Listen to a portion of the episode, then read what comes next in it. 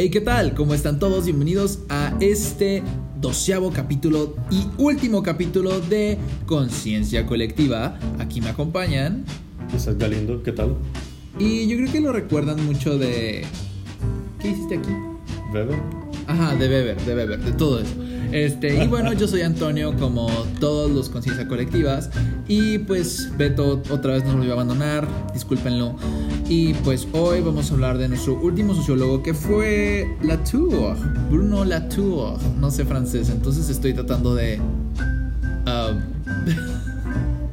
uh, ay, no sé cómo decirlo en español. Ajá, de, sí, de mantenerme en esto. Este. Entonces, uh, ¿quién fue Latour? Latour fue un sociólogo aparentemente francés y lo interesante de este sociólogo fue que empezó a descomponer lo que era lo social. Él se dio cuenta de que muchos sociólogos a lo largo de la historia estaban estudiando esta parte social, esto de criticando lo social, la sociología que estudia, estudia lo social. Entonces él dijo, pero, ¿qué es lo social? Y pues, ¿qué es lo social? Pues es la pregunta que intenta responderla tú, porque realmente de la manera en que la propone nadie tiene una idea certera. Y a lo, largo de, a lo largo de la historia, desde los escritos de Rousseau, que se considera uno de los precursores de la sociología, el concepto de lo social, entre comillas, se ha visto pues reformulado por cada, por cada sociólogo, eh, los acercamientos diferentes que se le ha dado, que Durkheim, que Weber, que Bourdieu, que Goffman incluso. Y con esta reformulación de lo social, eh, Latour propone, pues, ¿realmente tenemos una concepción de qué es lo social? ¿Existe tan siquiera lo social? Exacto, o sea, es que los otros sociólogos no lo toman como un elemento, sino ya lo toman como algo parte de la estructura per se. Ajá. Entonces realmente, o sea, se olvida de, pues, de lo básico, ¿cierto? Sí. Entonces, pues para la tour, obviamente no, no se dio muchísimas vueltas en la cabeza, porque definió lo social como a estos lazos que suceden entre las personas y los objetos. Él denominó a las personas como actores y a los objetos como actantes, y pues esto lo denominó como la teoría del actor red. Entonces, para él lo social son las vinculaciones o las redes, el conjunto de redes que tú tienes al relacionarte con una persona, al relacionarte con un objeto. Por ejemplo, cuando tú estás de que usando tu celular, pues te estás relacionando con el celular. Cuando tú te estás relacionando con una persona, pues con la persona, obviamente. Y puede haber múltiples relaciones con los mismos, um, más bien, sí, puede haber, puede ser un objeto que tiene diversas relaciones con diferentes personas, pero todas las personas hacia ese objeto, como nosotros al micrófono ahorita. En el, capítulo, en el capítulo anterior vieron a Castells, ¿verdad? Yep. Sí. Lo interesante de la teoría de Latour es que también eh, se acopla y se complementa de manera excelente con la, con la de Castells. Con la teoría de Castells, que la teoría de Castells está basada en las, en las tecnologías de la información y la comunicación. Y pues lo que propone Latour en su teoría del actor red es que lo social, lo que él define como lo social, solo existe en el momento en el que una conexión existe. Y él dice que, y él propone, a diferencia de los sociólogos anteriores que siempre decían que incluso si no estabas en presencia de alguien, siempre existía algo social como Guzmán y sus máscaras, Latour propone que lo social solo existe cuando estás en relación con algo. Por ejemplo, en el momento en que empiezas a hablar con un extraño es cuando se desarrolla una conexión entre tú y el extraño. Conexión. Se ven, se tocan, se desean por esta conexión. Eh, sí, pero no creo que sea esa clase de deseo.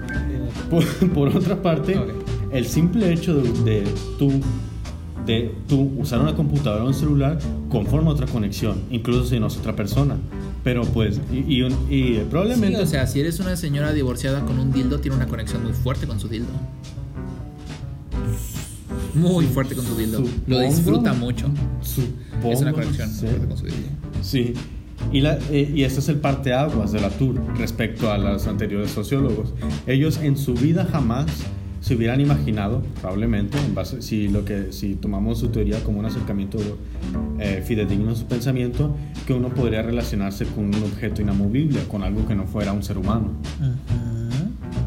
Y pues ah, la tour hace esa distinción y que incluso se puede, se puede hacer una relación entre actor y actor a través de un actante.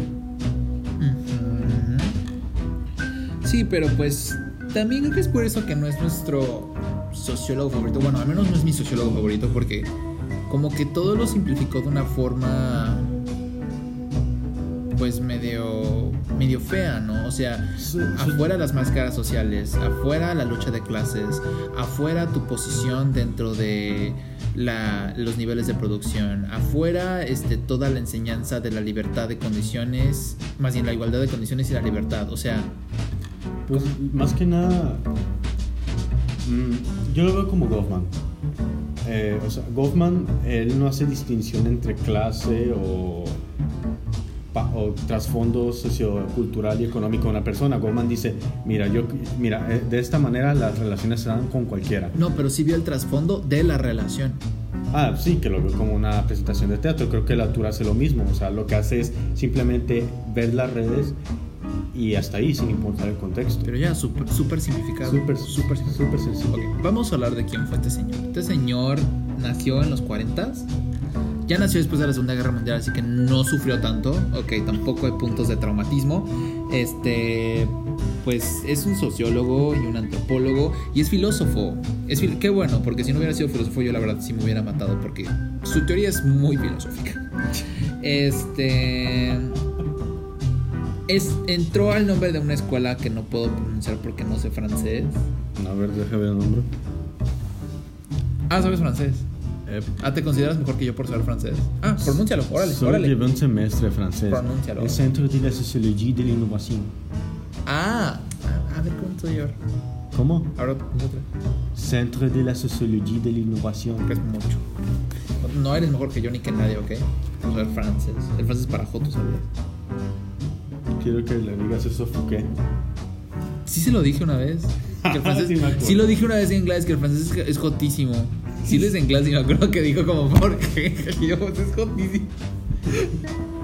Um, ah, de hecho, aquí lo decía en inglés. Ah, estudia en Instituto de Estudios Políticos en francés y sigue vivo. Y sigue vivo. sigue vivo. Entonces, bueno, ya volvemos a lo social, a cómo empezó a definir lo social y a todas estas cuestiones que a mí no me acaban de gustar.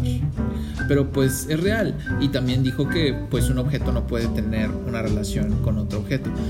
Que yo hoy en día ya lo dudo mucho, lo dudo muchísimo porque El desarrollo de las inteligencias artificiales. Claro, pero es que al mismo tiempo también, o sea, un objeto sí puede tener una relación con otro objeto, Pero es una relación artificial. pero no le puede dar sentido a esa relación. Quien le da sentido es el humano. Es el actor. Ahorita, Exacto. ahorita.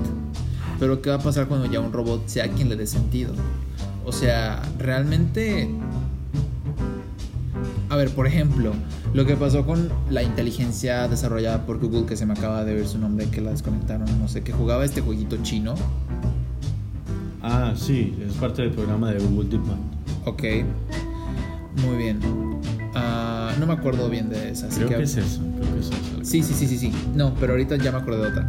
Esta inteligencia artificial que desarrolló Facebook, que empezó a comunicarse con otra inteligencia. Desarrollaron dos inteligencias artificiales. Ajá. Y esas inteligencias artificiales empezaron a comunicarse dentro de la forma en la que sabían comunicarse. Ahí, obviamente, todo el mundo dijo como de, no manches, qué miedo, empezaron a hablar en otro idioma. Obviamente no fue así. Lo único que hicieron fue hallar una forma más eficiente de poder comunicar el mismo mensaje. Pero, de todas formas, creo que ya ahí ya tenemos una interacción entre dos actantes y no actores.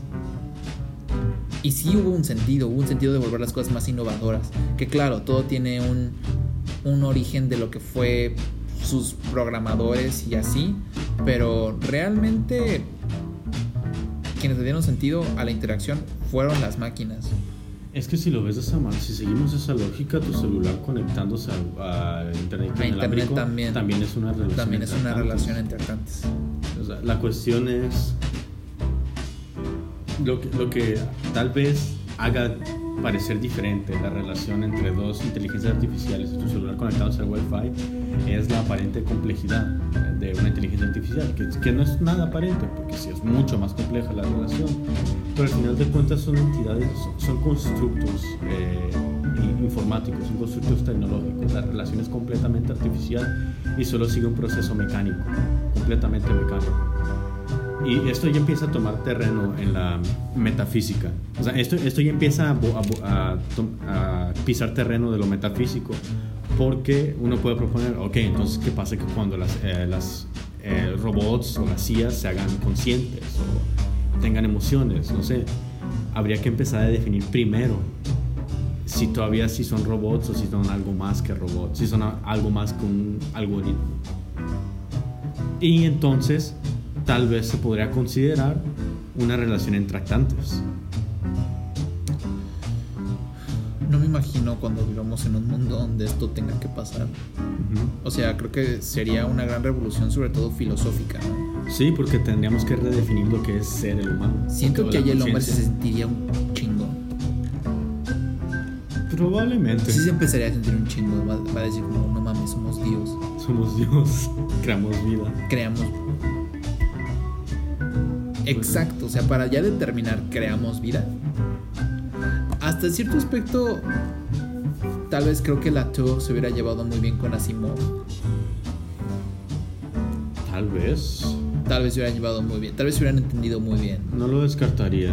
Porque, o sea, hemos visto muchos sociólogos y muchos sociólogos han estudiado cómo las personas van evolucionando en cuestiones de las nuevas tecnologías.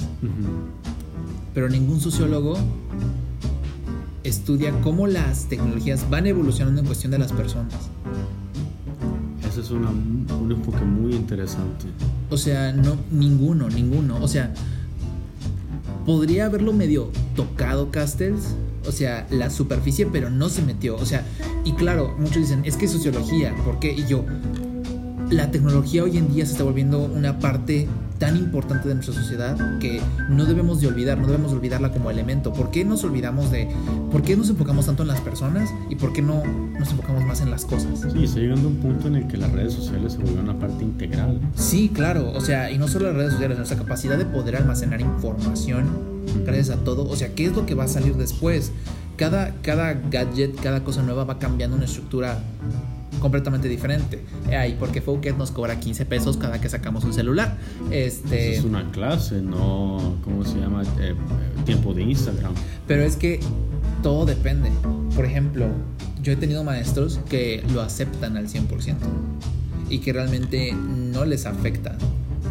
O sea, que están conscientes de que somos una generación que puede estar en dos lugares a la vez. Yo no. Lo siento. Ah, yo sí.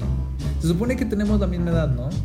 En teoría. Se supone que ambos somos generación Z. Debemos entender completamente esto pues de una forma mucho más óptima. Tendrías que tener en cuenta el contexto en el que creció cada uno. Bueno, sí, cierto. Hashtag Bourdieu. Cierto. Cierto, tenemos que tener contexto en el que creció cada uno. Pero sí sería algo, algo bastante interesante, ¿no? Eh, Neta espero que gente de doctorado escuche esto y lo pueda, Tomar en cuenta para sus lo investigaciones. pueda tomar en cuenta para sus investigaciones porque eso también me llama la atención.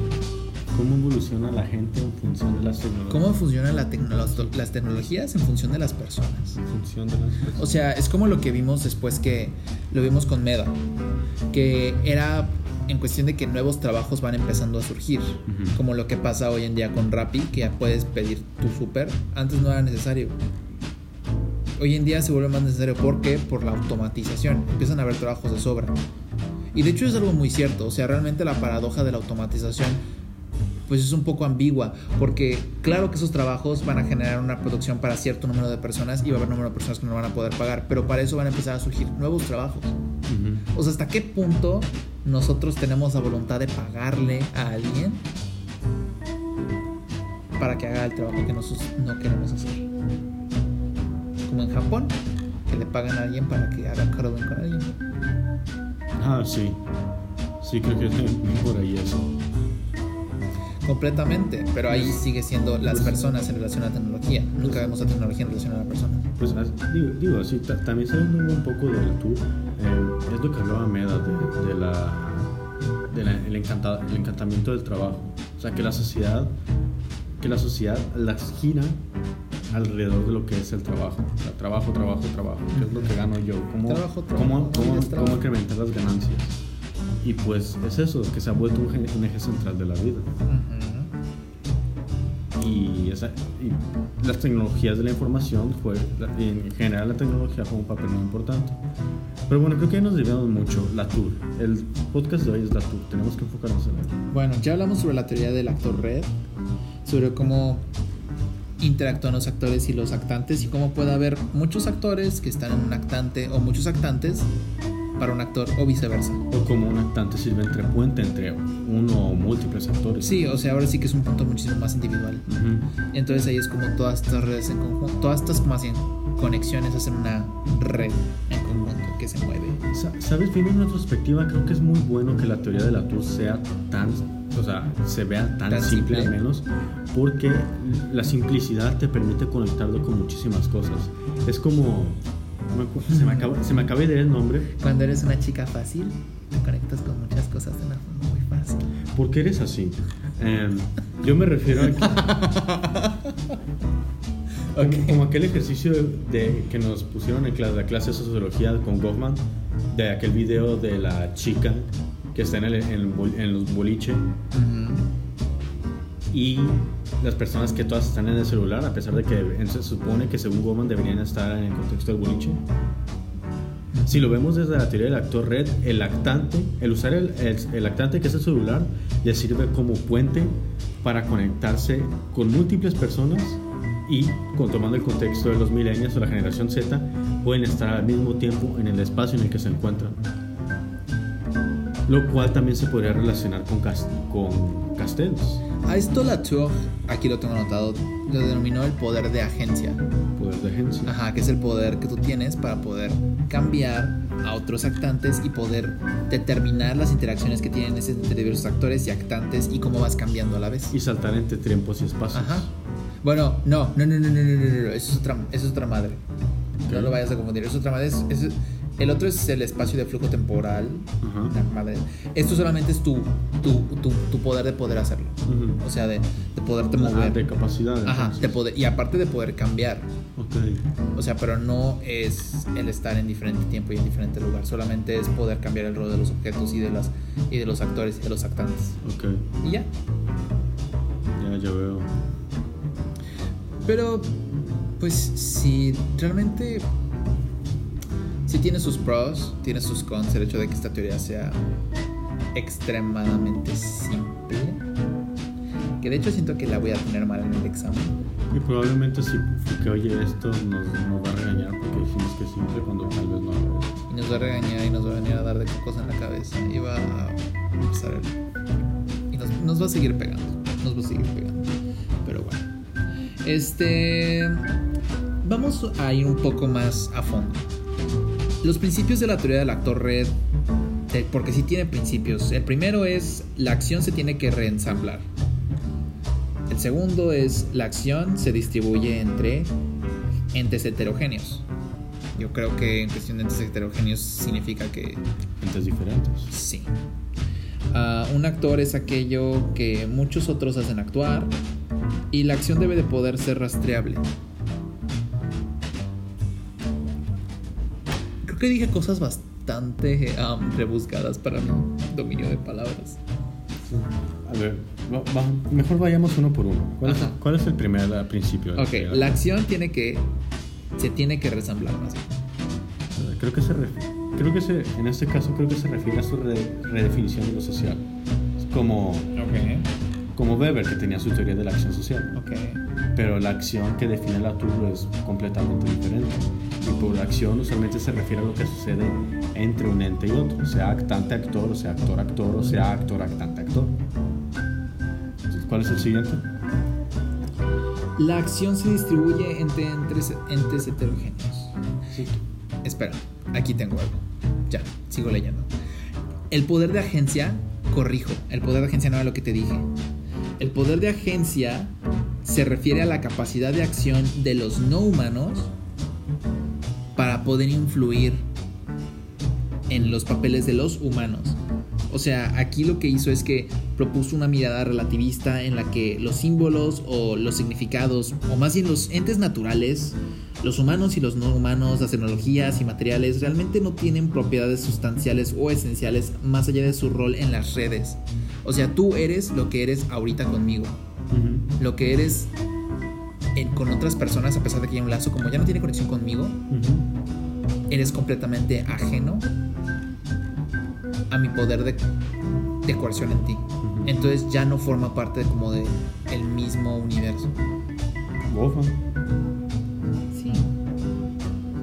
Y pues el desamblaje también, o sea, más bien tampoco tiene bordes definidos porque es una definición un poco precaria y relativa a los propósitos de nuestra investigación porque pues realmente nunca se define por qué es un objeto social por sí mismo o por qué es un lazo social por sí mismo. Realmente, o sea, juega mucho con la ambigüedad de esta teoría, muchísimo. O sea, realmente sí tiene muchas interpretaciones y estoy seguro que va a haber un sociólogo que nos va a venir a callar la boca y va a decir es que esto no es lo que dijo la tú y nosotros vamos a callar la Bueno, tal vez no lo hagamos porque no tenemos la autoestima suficiente, pero en nuestras mentes sí podemos a pensar como de, ay, yo no entendí eso. Y creo que se presta mucho a tener muchísimas interpretaciones.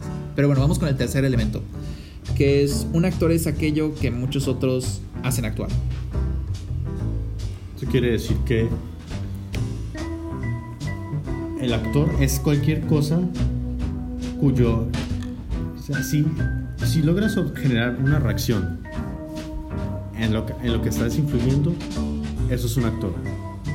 A eso se refiere el actor básicamente. Por ejemplo, una, un actante no puede ser un actor porque es un objeto inanimado, no le puedes provocar una reacción.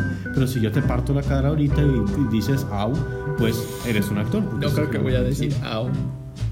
Supongamos. Ok. O el- la reacción que tiene uno cuando, eh, hablando por celular o por vía de texto, eso es el actor reaccionando a través del actante. Creo que a eso se refiere. Hmm, Sí, de hecho tienes mucha razón. Sí, tienes razón. Y pues bueno, la acción debe de poder ser rastreable.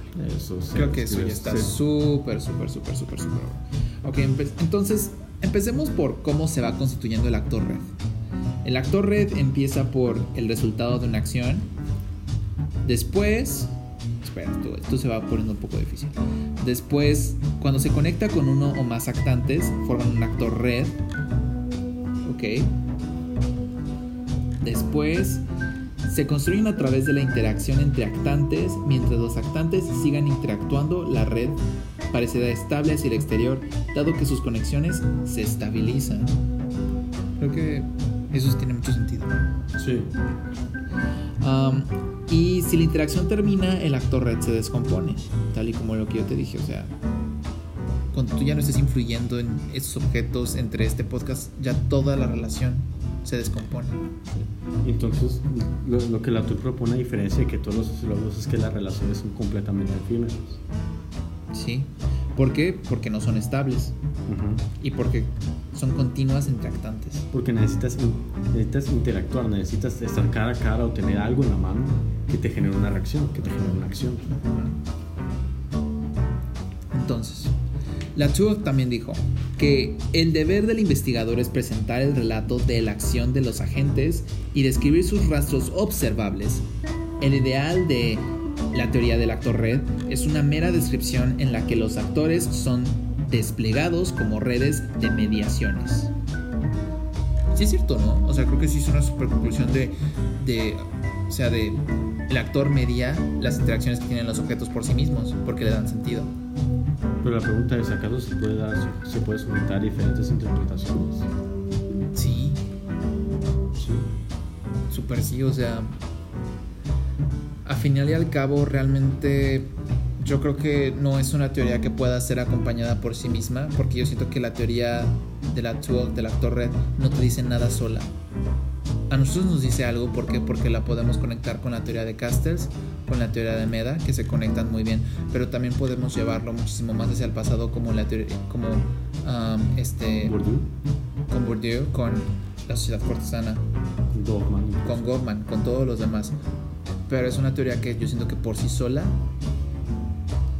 no, te dice mucho. Ajá. Sí, yo igual te- tengo la misma impresión de la teoría del autor.